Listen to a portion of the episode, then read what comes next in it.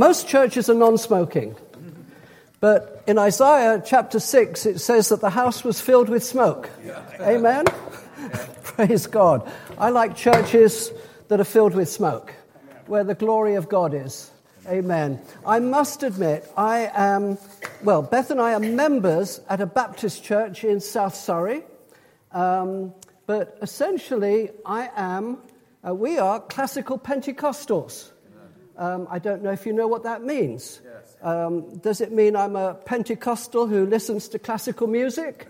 Mind you, I love Beethoven, one of my heroes, that he could write all that music, and he was deaf at the end. I mean, absolutely amazing. But having said that, I'm honored to be here with you, with my dear wife of 51 years. We got married. We've been married for over 50 years. Amen.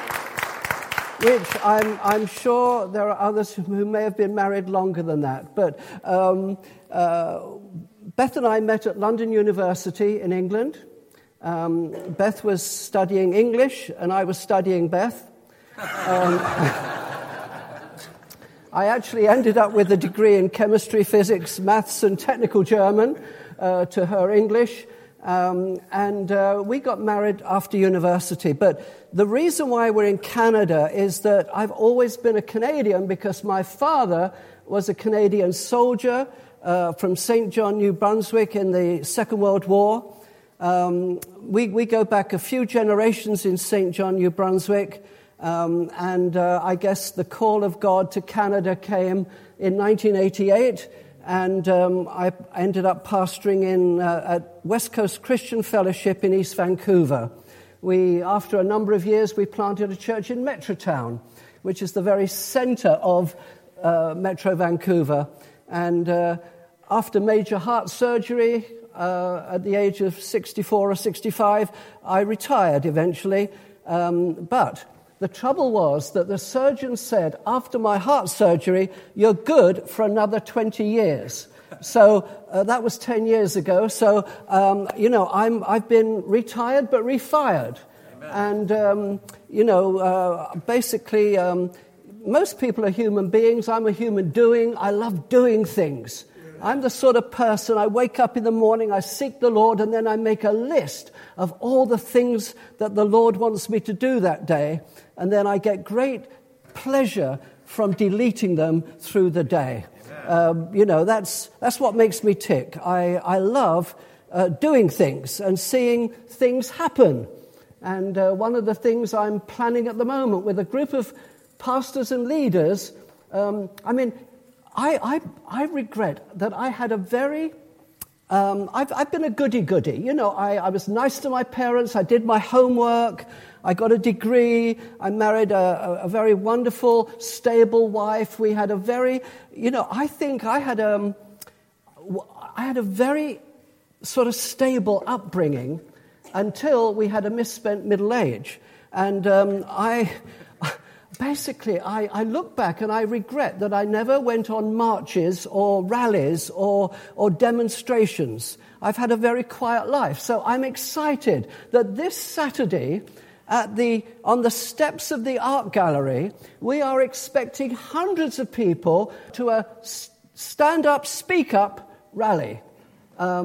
We are going to be demonstrating with opposition and media, glory to God, for the freedom of speech in Canada and the rights of parents to bring up their children. Yeah. And this is important because in Canada and America, our rights are being obliterated. Yes. And somebody needs to stand up and speak up. Amen. Amen? Amen. And who better than Christians who are baptized in the Holy Ghost with power and boldness? Amen? Amen. Are you, if the question is ever asked to you men, are you a man or a mouse? And if you answer, where's the cheese, you have missed it. Amen? Praise God. Pentecost is not for the shy or the nervous. Okay? By the way, I want to recognize Apostle Mel Davis. It's an honor to be in your presence, sir. and to know the heritage that you have left around the world, but especially here, and to have your family members. And dear sisters, looking at you, I just have to switch around what I was going to say, because you're from the southern states, right? Arkansas is in the south. Right, okay. Well, I would not be here today were it not for two young sisters from the south, from the state of the state of Georgia. They were living near Atlanta in a place called Mason, and these two sisters were in their early 20s. They were school teachers, and they had the summer free. They had how many weeks? 6 weeks, 10 weeks free where they would not be teaching. And they were good Christian girls, okay? And they thought they would go to Chicago for the summer. The only thing different about this, that this was the summer of 1910. The summer of 1910. And you need to know that there was a fresh experience of Pentecost in 1906 in Los Angeles on Azusa Street, when the Spirit of God filled a room probably about this size, a broken-down warehouse that had been an African Episcopal church, but then it had become a stable.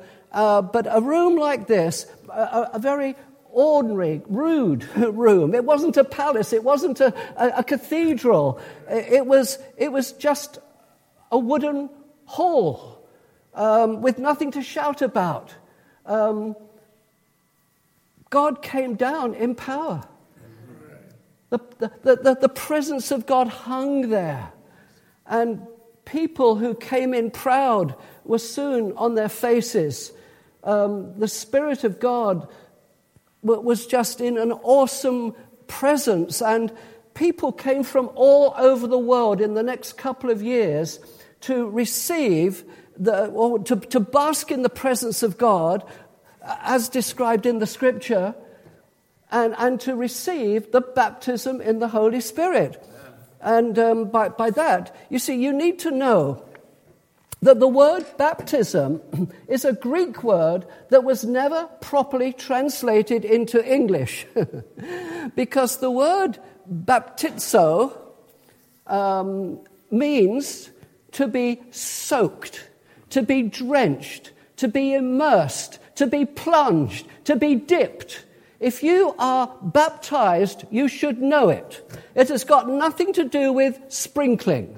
You understand? So when we're talking about the baptism in the Spirit, we're talking about the Spirit of God taking control. That the Spirit of God falls upon you. The Spirit of God comes upon you. You understand? Unfortunately, most of us are comfortable with the sprinkling of the Spirit. My friends, that's not good enough. On a Pentecost Sunday, you need to know that to be baptized in the Spirit means that you are soaked in it. And look, you know that the first Christian sermon in Acts chapter 2 said, we're not drunk. We might look as though we're drunk, but we're not drunk, because the pubs aren't open yet. It's only 9 o'clock in the morning. That's how it started, my friends. Oh, my goodness. So in the Greek also, if you were tipsy, if you were drunk, you were thought to be baptized in wine. Okay, so the real meaning of baptism means you've had too much. And I say you can't have enough of the Holy Ghost. Amen? Amen. And let me give this. I must give this illustration, but very often in the Vancouver area, and it's true of the house we live in, but houses are on 2 or 3 levels. And very often you go up the steps from the garden, the front yard, you go up to the main floor, and there's a basement underneath. And many people who own houses let out their basements, okay? Because they want to live in the living area, and the bedrooms might be upstairs, just like our house, okay? Now, we sold our house in Burnaby. We bought a house with our son and daughter-in-law and their little baby, And so we live in a legal basement. I know all about basement suites because we live in one for the last 3 years. But the bonus is our granddaughter is upstairs, okay? Nice. And she's learned how to come down the back stairs and deliver the mail. So, no problem. I mean, we're very happy. Couldn't be happier, We're on-tap babysitters. You can turn us on just like that, and that's what we do. Praise God. I have found, Brother Mel, that as you get older and you have pastors' meetings, and if the pastors are a little bit older, do we talk about going to the nations? Do we talk about taking Vancouver by force? No, we talk about our grandchildren. Yeah. Amen? Praise God. That's what it's all about. Yeah. Amen. I've only got one. Oh, how jealous I am of some pastors who talk about the number of great-grandchildren they've got. Perhaps you've got great-grandchildren. I don't know. No. Yes. But you see, in these houses, it's a bit like us. We think we are the owners of the house, okay? And we have the Holy Spirit. Yes, in fact, the Holy Spirit is in our house. And the Holy Spirit has the basement suite. Now, you know what it's like when you've got people in the basement and the air vents come up. And you think, oh my goodness, I can't stand the smell of their cooking. You say, look, you're welcome here, but please go easy on the garlic. Please, no loud music after 10 o'clock. Be careful who comes round. And, and please don't use the garden. That's where we want to be. So you treat the people downstairs. I mean, you're glad for their, how much money every month. But basically, they can be a little bit of a nuisance. And I believe that very often we treat the Holy Spirit like that. That we are happy to be in the house. We're happy that, yes, the Holy Spirit's downstairs. And we're happy with that as long as he doesn't cause any trouble. No speaking in tongues. No loud praying. And we need to repent of that. Yeah, right. You see, the truth is that the Holy Spirit actually owns the house. Right. Yes. And we deserve to be in the basement. That's right. You see, the baptism, in one sense, means we are out of control. And we need to be out of control. We need to let the Spirit of God be in control. Right. And if you've done an honest sort of a study of the Acts of the Apostles, you will see that the apostles hardly initiated anything, even though they were brilliant people, gifted people. It was the Holy Spirit who steered them hither and thither. All they had to do was to obey, to hear, and to obey the will of God. And then to do it in the power of the Spirit. Not by might, nor by power, but by my Spirit, says the Lord. And frankly, the church in the Lower Mainland, the Spirit level has been dialed down. There's a lot of good churches, a lot of good preaching. But we are not necessarily making an impact on our culture because we might have a form of religion, but we are lacking the power. We're lacking the power. Oh, my goodness. Dear God, have mercy upon us, Lord. God, we are honestly crying out to God for a move of God in this city. Amen. We need a move of God. But let me get back to Chicago. Because this has changed my life. These two sisters went to Chicago in the summer of 1910, and William Durham, the apostle, had brought the message of Pentecost from Azusa Street to Chicago by that time. You understand? This was a transferable, sticky anointing. In those days, people, when they got it good. And they could pray for other people who would get it and get it good. And the sisters were told, if you go to Chicago, you must go to the Persian young people's mission because the Spirit of God is moving there. Now, I find this strange, that Chicago, which would have been a big city in those days, with probably a majority of Caucasian people, but the hot spot in Chicago was a young person's Iranian Persian meeting. Wow. Dear God, what are you saying? God chooses, somebody said, God's good, but he's not fair. I mean, God chooses. I tell you who he chooses. People who know they need God. People who are desperate for God. God who are hungry for God. And people who have resolved the issue that when they know the will of God, they will do it. And so these two sisters, they were from a wealthy background.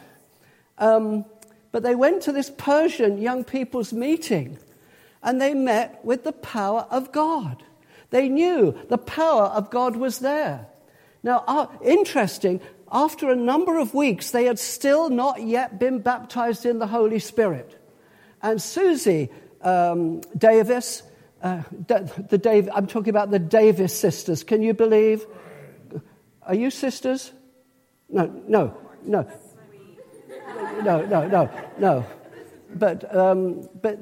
if there are any more Davis sisters, God bless them.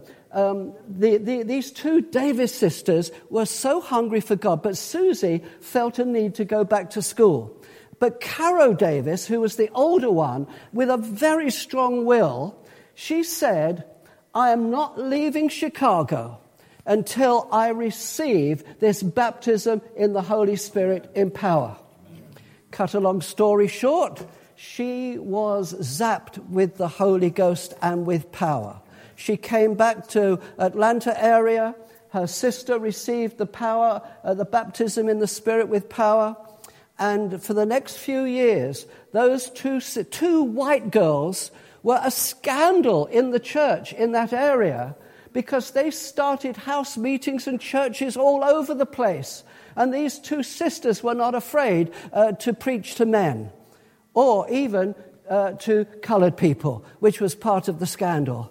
They were a great influence. And what they would do, because they had the power of the Spirit, they would go on a street corner into a city with a group of people.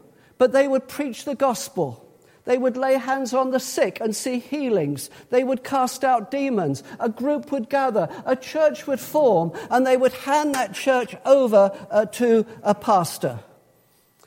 These two sisters, in their day, I believe they were apostolic, they were prophets, and they were evangelistic. And they had a bit of pastoring and teaching in them as well.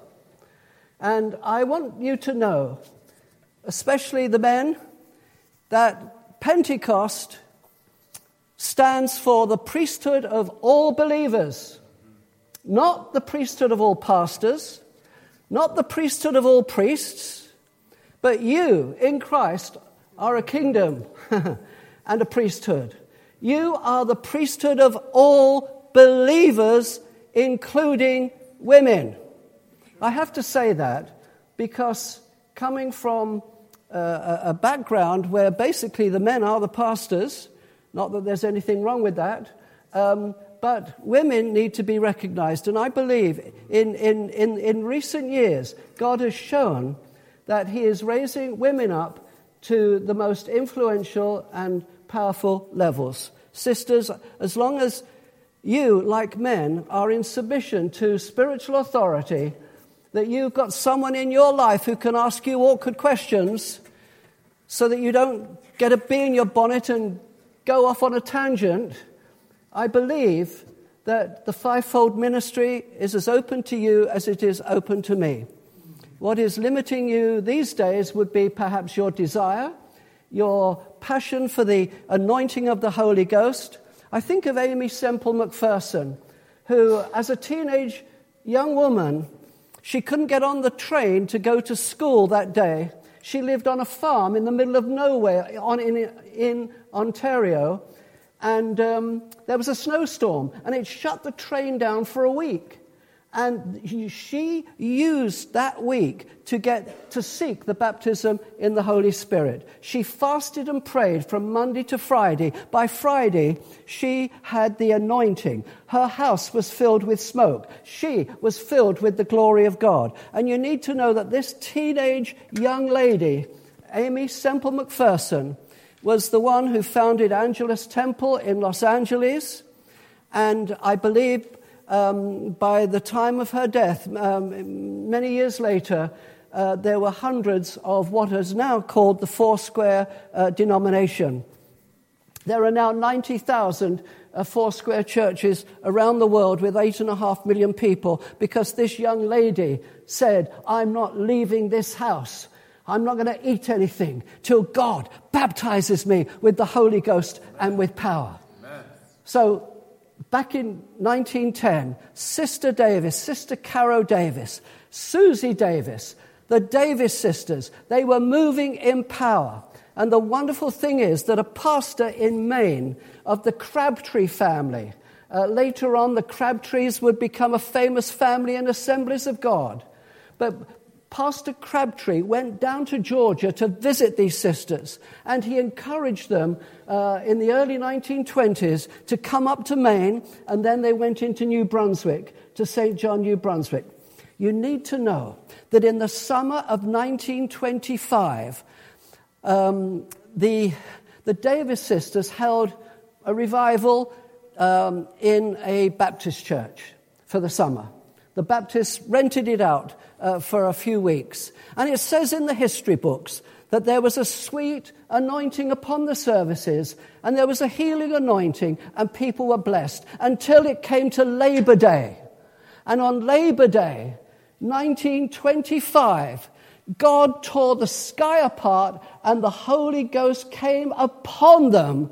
It just fell. Powerful. There was an outpouring of the Spirit of God, and people were just slain in the Spirit. The power of God was manifested. The house was filled with smoke. And the Baptist said, thank you very much, but can we have our church back? We weren't quite expecting this. So the saints went down the road and they rented a hall on Charlotte Street. And all I can say is that that Full Gospel Assembly, over the next number of years, planted out another 29 churches and sent people out all around the world. I came to that church in 1964, the summer of 64, I guess about 40 years later.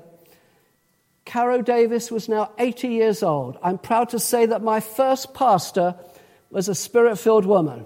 Amen. 80 years old. She had other pastors preaching in the church, one of them a Crabtree.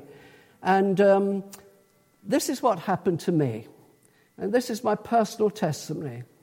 I am visiting my grandfather in St. John, New Brunswick that summer. I am a bit of a know-it-all. I'm 19 to 20 years old. I'm a student at London University. I'm very clever, and I speak with an English accent. And I think I know everything. My cousin Woodburn invited me to the Full Gospel Assembly. The first time I went there, I thought they were mad. The second time, I thought, well, at least they're sincere. They're sincerely mad. And I determined that said, no more, these crazy people. The church, it was a big church, and the pastor led the worship with a trombone. And in those days, they were singing a song like, "I heard 1,000 trumpets, praise the name of Jesus," something like that. It was amazing. I thought, this is not for me. And I determined I would not go again. But when Woodburn came round that Sunday afternoon at about 5:30, I'd already practiced. I'll say, no, I'm not going. It's not for me. But he said to me, "Won't you come?" And I said, "All right." I believe I believe they must have been praying for me, because I said against my will that I would come. That night, my friends, I went to the gospel service in the evening, and it was a disaster for me to begin with, because the pastor was preaching on the evils of space travel. Now, this was 1964, and I'm a science student, and he is completely missing it with me. There was no way I was going to get saved that night, because I thought he just didn't know what he was talking about, you know? Halfway through his message, a brother stood up and thundered in an unknown tongue. He spoke in a language that was clearly a language. He spoke it loud and clear. The pastor stopped preaching. People started praying.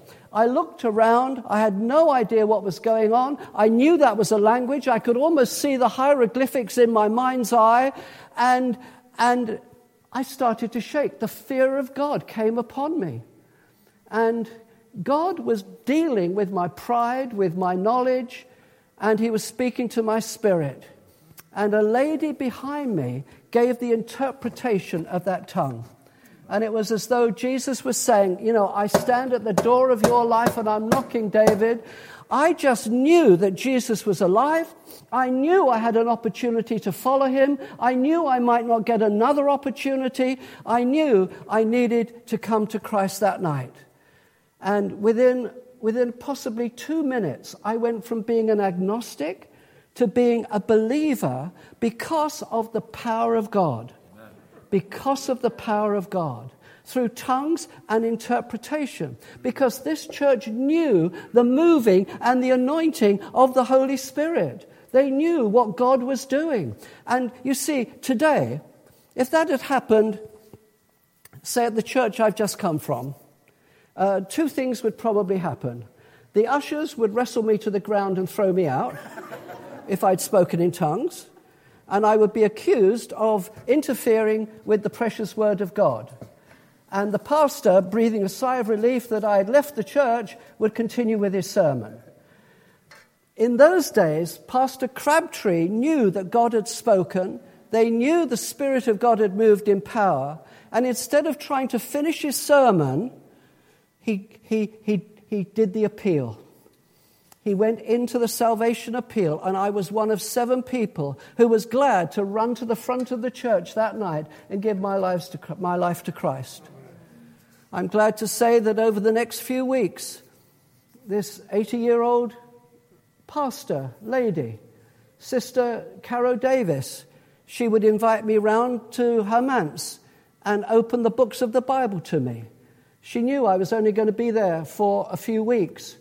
And I can remember her going through the Gospels and the epistles with me. But she knew that if I was going to go back to England, I needed to be baptized in the Holy Spirit. I didn't know that. Although, this church, again, was remarkable. It was called the Full Gospel Assembly. And by the way, I can remember talking to someone in Kampala who used to drive past a Full Gospel Assembly, and this Englishman, he was with the British High Commission, he said, when he knew I was a pastor, he said to me, he said, what is the Full Gospel Assembly, and can there be an assembly that isn't full? Can there be a half-full Christian assembly? Well, the full gospel, my friends, in those days was that Jesus is our Savior. He's our baptizer in the Holy Spirit. He's our healer. And he's our soon-coming King. Yeah. Amen. That is what they call the full gospel, the Foursquare gospel. Amen. And, wow, I got saved in a full gospel assembly. And it was wonderful. And they knew I had to be baptized. So I was invited to the manse. I know it was a Monday night, August the 24th, when, by the grace of God, they prayed for me. And I just want to say that nobody ruffled my hair. Nobody pushed me around. Nobody told me to say blood repeatedly, like blood, blood, blood, blood, blood, blood, blood. No, basically, they buried their faces, about 4 or 5 people, friends of the pastor, buried their faces in their armchairs and told me to do the same.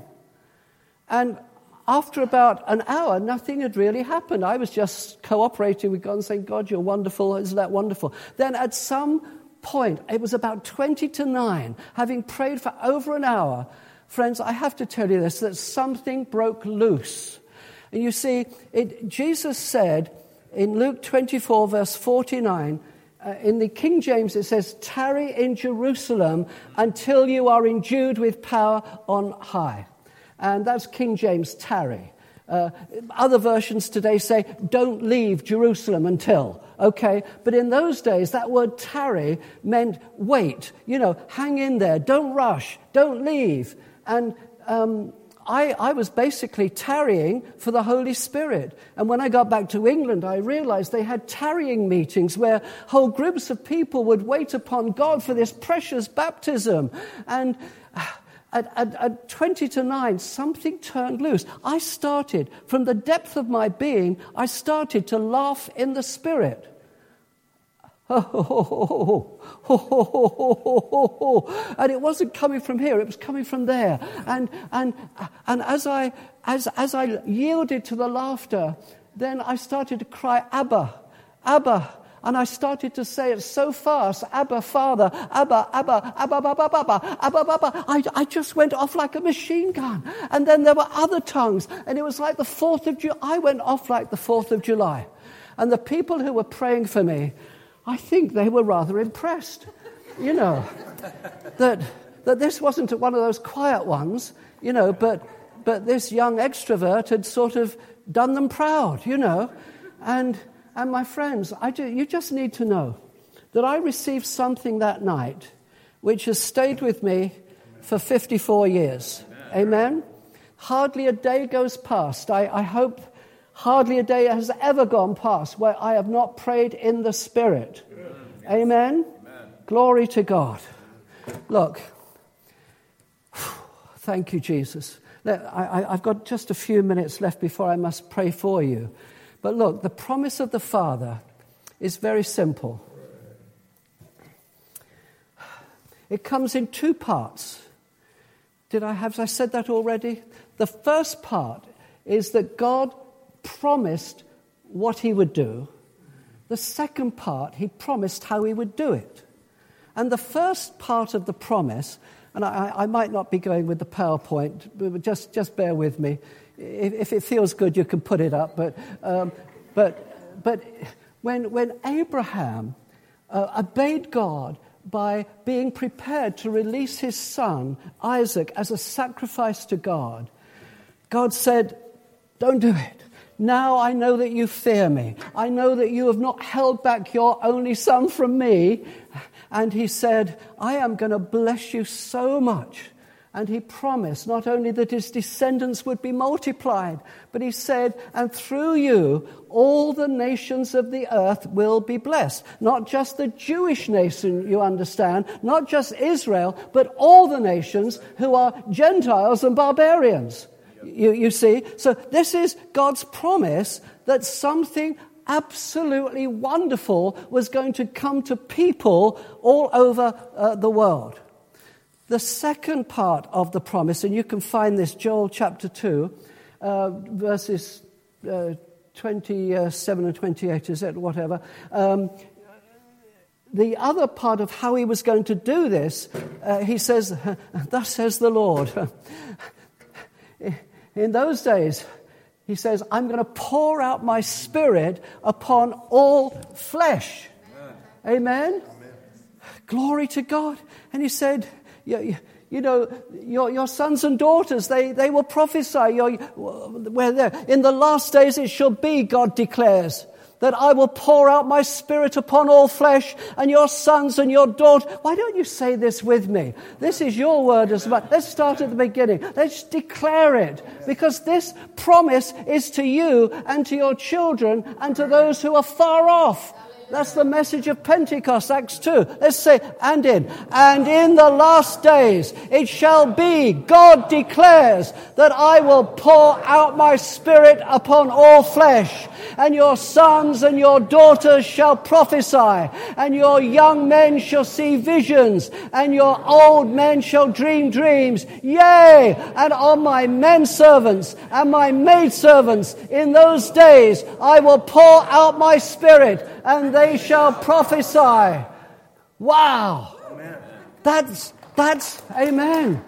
You see, God promised what he would do, and there he promises how he's going to do it. So when you come to Acts chapter 2 and the first message on the day of Pentecost of the newly formed Christian church in that form, because Moses had his congregation, now Peter had a congregation, praise God, this passage from Joel was clearly the fulfillment of the promise of the Father, because the Holy Ghost came on them like a tongue of bricks. They were all speaking in various languages, and no doubt tongues, and people were freaked out. They wondered what all the fuss was about, and Peter stood up and preached an anointed message to them. Glory to God. And he talked about he basically said, Jesus, having been exalted, you killed him, but God raised him from the dead.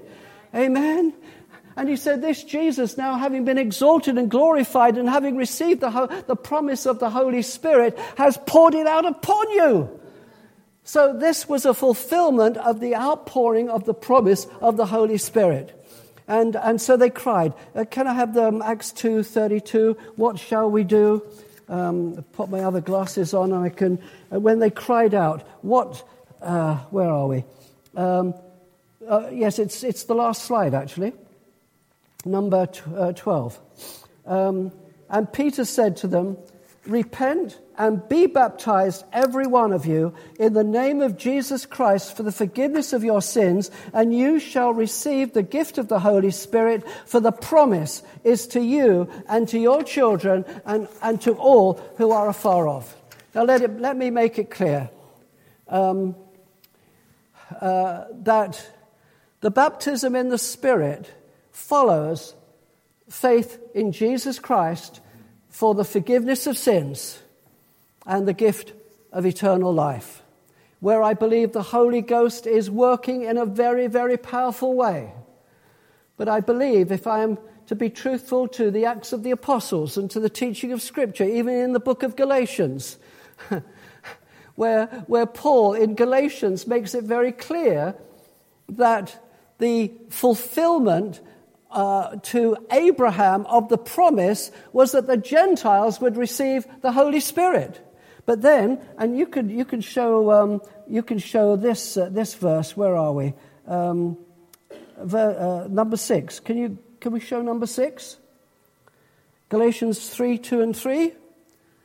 Let me ask you only this: did you receive the Spirit by the works of the law, or by hearing with faith? Are you foolish? Having begun with the Spirit, are you now ending with the flesh? Next one. Does he who supplies the Spirit to you and works miracles among you do so by the works of the law or by hearing with faith? I want to close by making this point, that the baptism in the Holy Spirit is not really optional in Scripture. I don't believe it's optional. I don't believe it's the deeper life. I don't believe it's something just for the few who are holy or good people or, saints. I believe it is basically Christianity 101. I believe, as Moses cried, "Oh, that all the Lord's people were prophets." Well, this is the fulfillment in Joel chapter 2. Pour out my Spirit upon all flesh. Yes, even women. Oh my goodness, even the slave girls. Can you imagine the total revolution? A prophet could have got killed for saying this. He is basically saying, I am prophesying the abolition of Judaism as we know it. I'm abolishing the high priest. I'm abolishing the Levites and the priests. I'm abolishing the temple and the buildings and the clothing and the sacrifices, because everyone's going to be holy, not just the high priest once a year going into the presence of God. Not only will the slave girls see the presence of God, God will be in them. They will be the temple of the Holy Ghost. We don't need holy buildings, because I am only going to have holy people, says the Lord. This is revolutionary. But my friends, the tragedy of church history, the tragedy perhaps of today in Vancouver, is that we want to go back to the holy buildings, to the holy priests, to the holy garments, to the stained glass. Oh my goodness, are we afraid to be revolutionaries? Will we grab the scripture with both hands and say, God, give me this or I'll die? You know, you understand my passion here. I believe this is how it ought to be. And let me tell you, I mean, this is not to criticize anyone or to put anyone down. I am not putting anyone down. I am calling you higher. Why should you live below your potential as a Christian? Why should you have a low level of desire and passion? Why should you not be excited, every one of you, and say, oh my goodness, that Carson, he's a madman, but I like what he's saying. Look, here's the difference between, this is a generalization, between those who are baptized in the Holy Spirit and those who are not. And I come from a church that in South Surrey that doesn't preach the baptism. They're wonderful people doing a great work. Much of that would leave Pentecostal churches in the dust, okay? But here's the thing.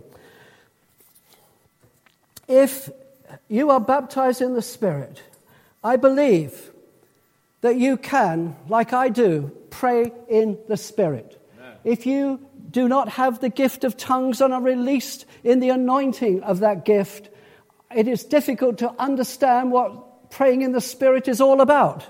Seriously. I mean, when I ran out of English, I thank God that I can move into the tongues of men and of angels. Right. Glory to God. Oh, I can speak in tongues that the angels understand.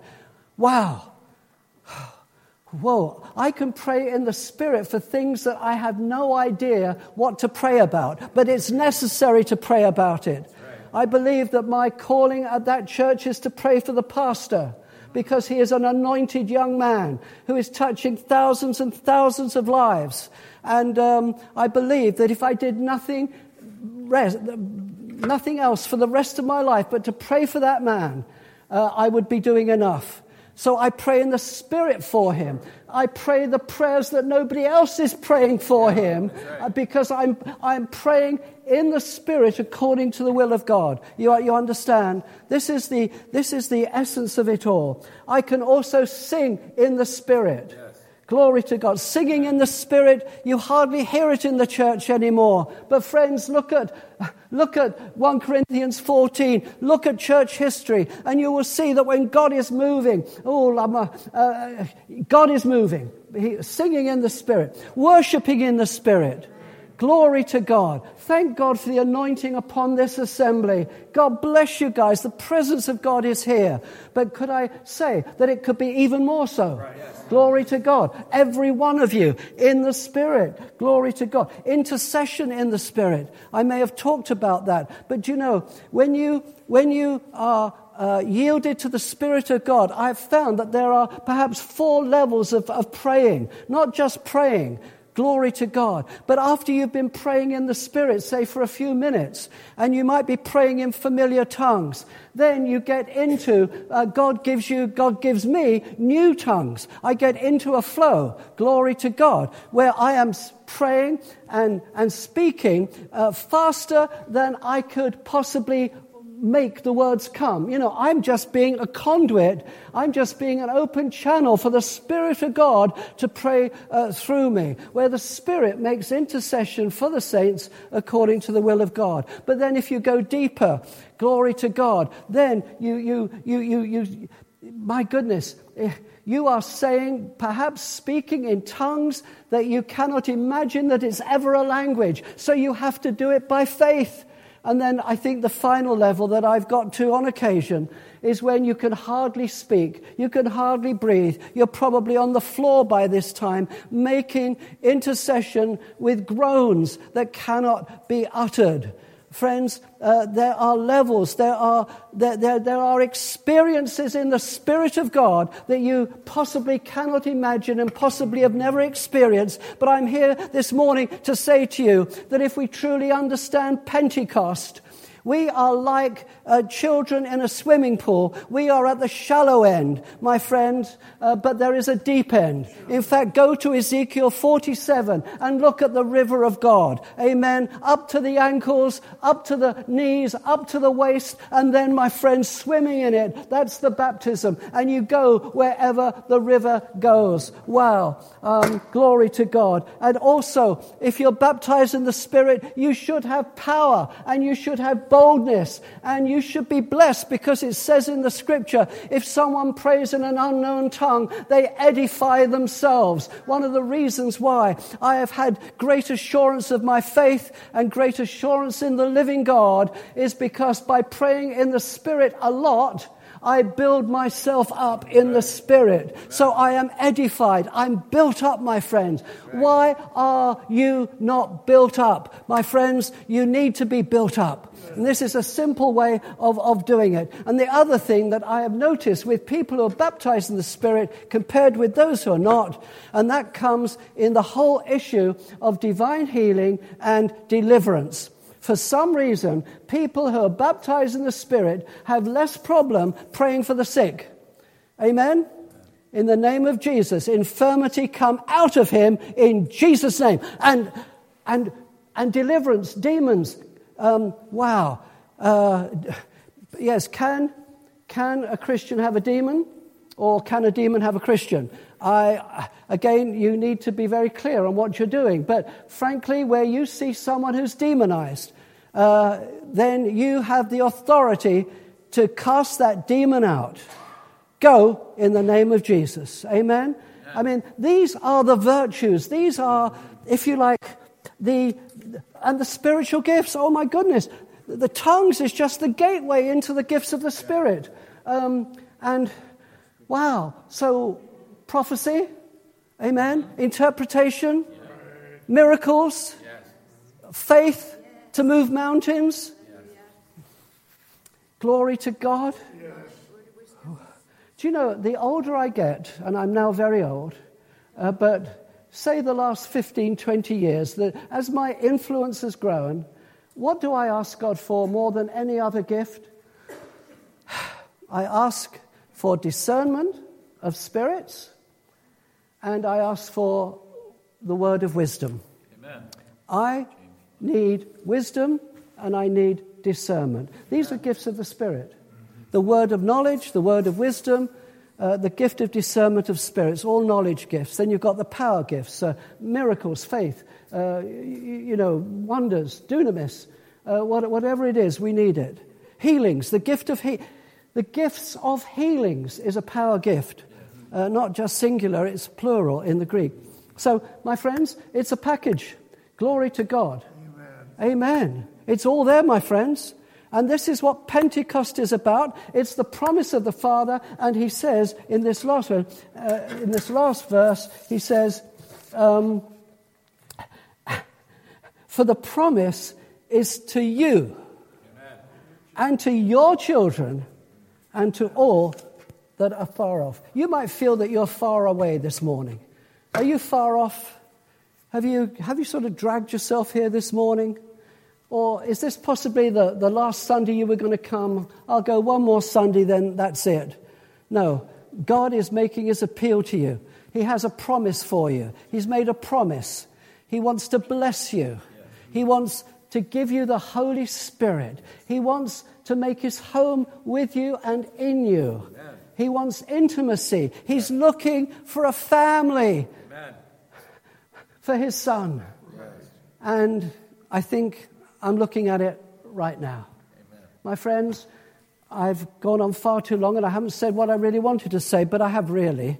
I've just said it in a different order and mixed it all about.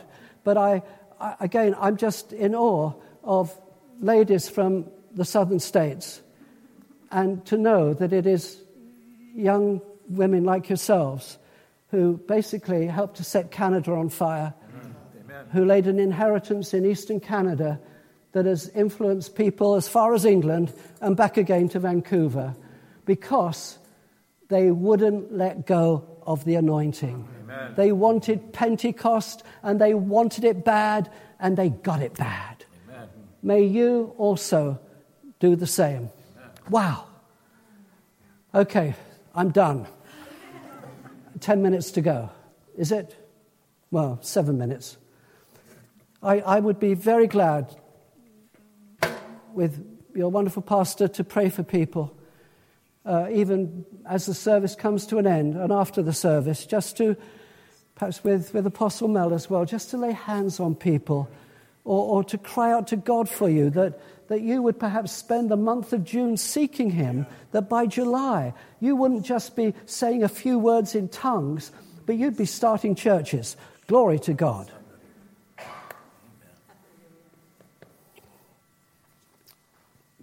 Now what do we do?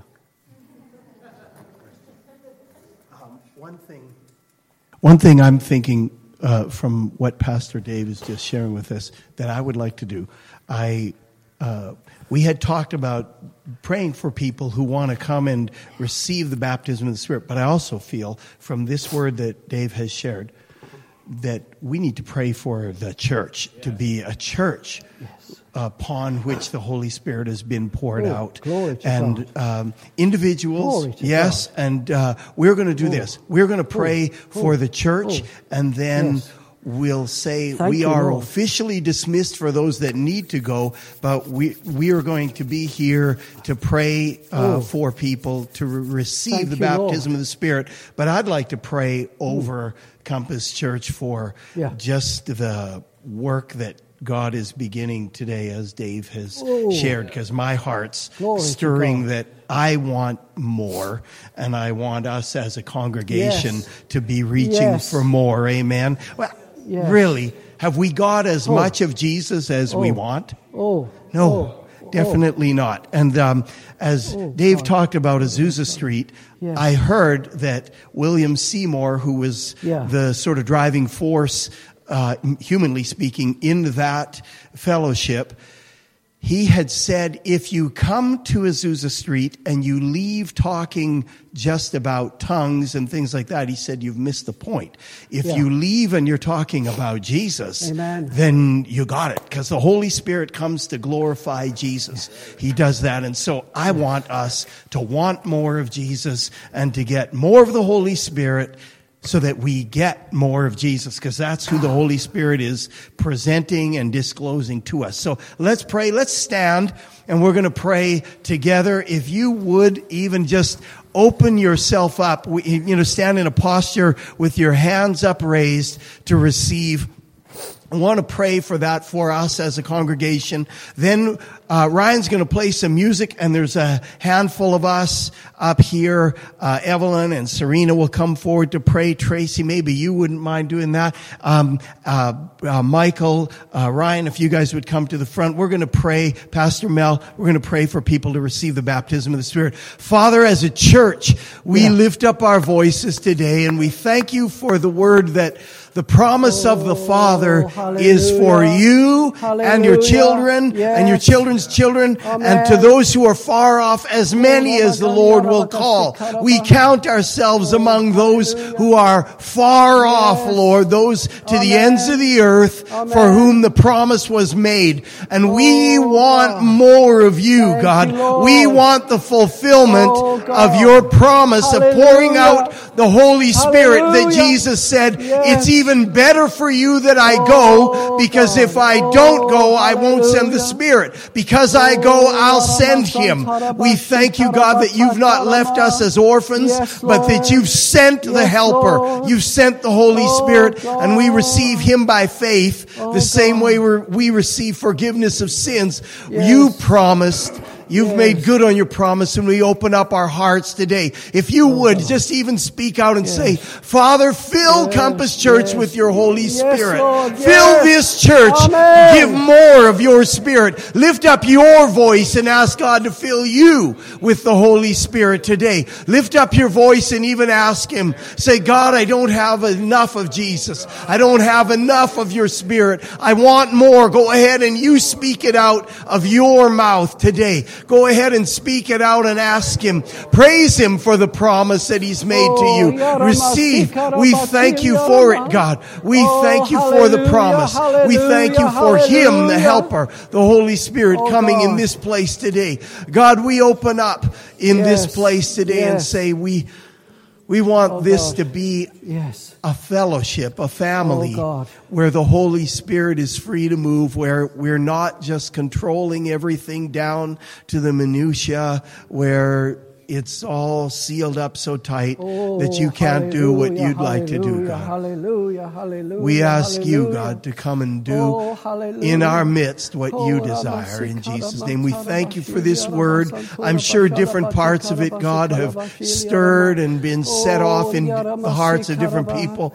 I pray, Father God, that you would inspire and spark and edify and build up and even release the people of this church in the things of the Spirit today in Jesus' name. God, that this would be the beginning of a new chapter, God. Thank you, Heavenly Father. God, even now, I want to open this up to the brothers and sisters in this place. First of all, to those who are here who say, I've actually never received forgiveness of sins. I've never turned to Christ and received the gift of eternal life, of forgiveness of sins and eternal life that comes through Jesus Christ.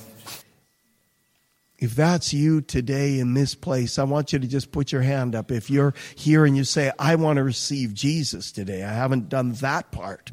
I want Christ today. If there's anyone. All right. And now those who are in this place who want the Holy Spirit, I'm going to say even now that there is a work of the Holy Spirit that we need to sort of step over the threshold and say, yes, God, I want to be immersed. I want the fullness of the Spirit, and it's not going to just, I'm not going to just drift into it. I've got to open up and ask. And you said, if we being evil know how to give good gifts to our children, how much more will the Father give the Holy Spirit to those who ask and ask in faith? So if that's you today and you want the baptism of the Spirit, Ryan's going to put on music. We're going to dismiss. So if you need to go, you can.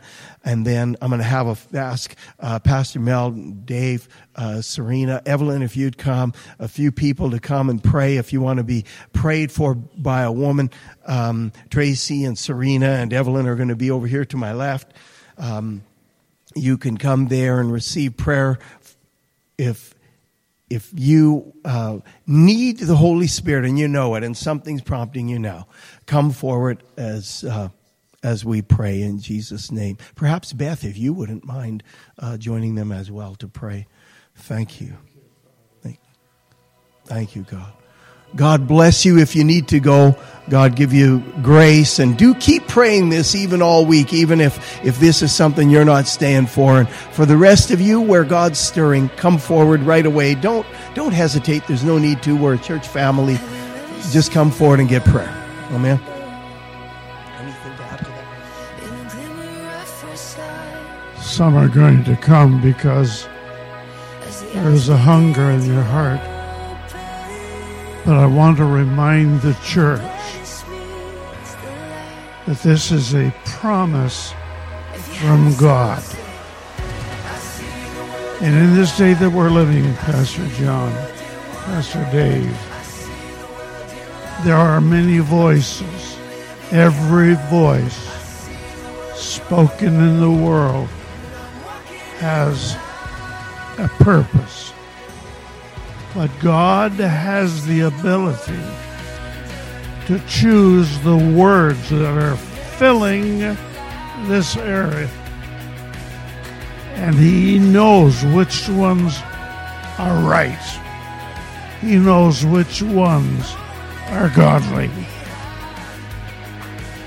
And as Pastor Dave and as Pastor John has said, the Word of God established everything that is. And God has given us a word to speak by the Holy Spirit. And our God's promise is that those prayers have the creative ability of a creator working God. So we need the Holy Spirit, and we need it in this church. And if you have that hunger, come to the promises of the Lord. Only God can make those promises. Hallelujah. Let's lift our hands up, Brother John, again, and let's ask the Holy Spirit to hear us.